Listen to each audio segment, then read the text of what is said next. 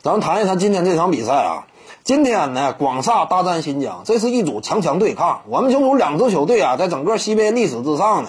呃、虽然说广厦那、呃、相对来讲呢，呃，整体位置呃要偏低，但是最近这么些年，随着李春江的驾临，那、呃、整支球队呢捏合打出的团队效果也是让人印象深刻的。比如说此前啊，与辽宁队在总决赛的舞台之上大战，再包括呢上赛季季后赛啊也有过一些亮眼表现。本赛季呢，剔除了福特森这么一个有了头侧硬伤的小外，以及博洛西斯这么一个脾气方面啊胆敢与李春江闹矛盾的啊大外啊，这样一来呢，整支球队外援的架构完全变化了。完全变化呢，考虑到呃广厦队啊，它本身这个国产球员班底呢实力还是颇为雄厚的。苏博宇你看起来好像说挺笨拙的，但其实呢，那在赛场上防守端有很大作为。当初季后赛里，那主要就是靠他去顶韩德君的，你就能够想象得到啊，这支球队对他有多么倚重。胡金秋，西边饼王，对不对？吃饼嗅觉，进攻端捡漏，一把好手，中距离神准。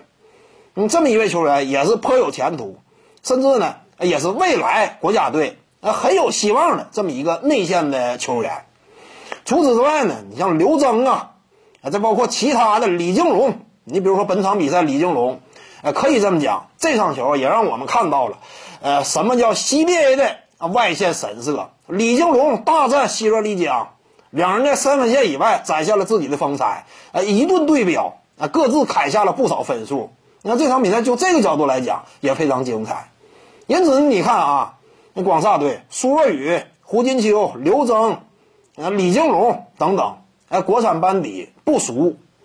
当然，你要说跟这个争冠绝对热门新疆队相比的话，那么国产班底这块也还是相形见绌。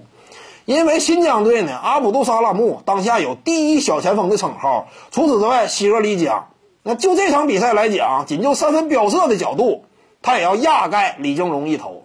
所以说，其他的什么于长栋啊啊之类有投射能力的，再包括，呃，你像内线的范子铭啊之类的啊，这都挺有实力。再加上呢，那曾经在 N B A 效力过的周琦归来，那可以说整个西北的战力就此发生了剧烈的变动。所以今天这场比赛非常好看。那么这场球具体来讲呢，我们看到啊，其实呢新疆队他这个开局阶段呢，整体采取的防守策略出现了一定的失误，或者说呢可能也是阿迪江啊呃出于哪个角度考虑呢，出于目前这支广厦啊，他主动进攻的能力并不是很强。胡金秋呢，主要以吃饼为主，啊，其他呀，苏若雨那不是进攻类型的球员。至于说什么这个大外援呢，啊，新引进这个大外，说实话有点蓝领类型，进攻端能力非常有限，所以呢，整支球队基本上就指望这个杰克逊，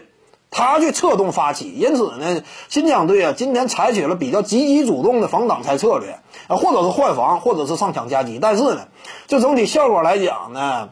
呃，给了这个杰克逊呢，呃，很多啊支配团队进攻的这样一种机会。因此呢，整个上半场阶段他自己送出了十三次助攻，嗯，这点可能说也是新疆队呢，呃，太过于重视他了，呃，因此产生的一种负面效果。但是下半场阶段呢，随着新疆队啊这块防守体系开始发生一定的调整，周琦呢开始更多的选择龟缩篮下，呃，很多时候呢甚至采取了联防的策略，啊，那么这样一来的话，那篮下有周琦绝对镇守绝对高度，那基本上这个广厦队啊想再发起进攻没那么容易了。整个下半场阶段，随着新疆队防守策略的调整，思路的改变，杰克逊基本上也无有作为了。那最终使得呢新疆队凭借强悍的防守能力掀起了一波流的攻势，一举反超比分。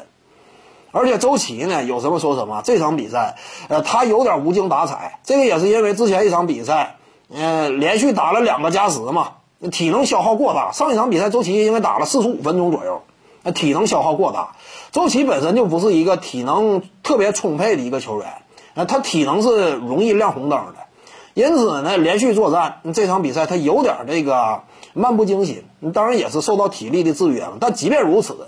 赛场之上也能够明显感受到周琦他这样一种展现出来的能力级别，就算说无精打采，那攻守两端的作用也是依旧突出的。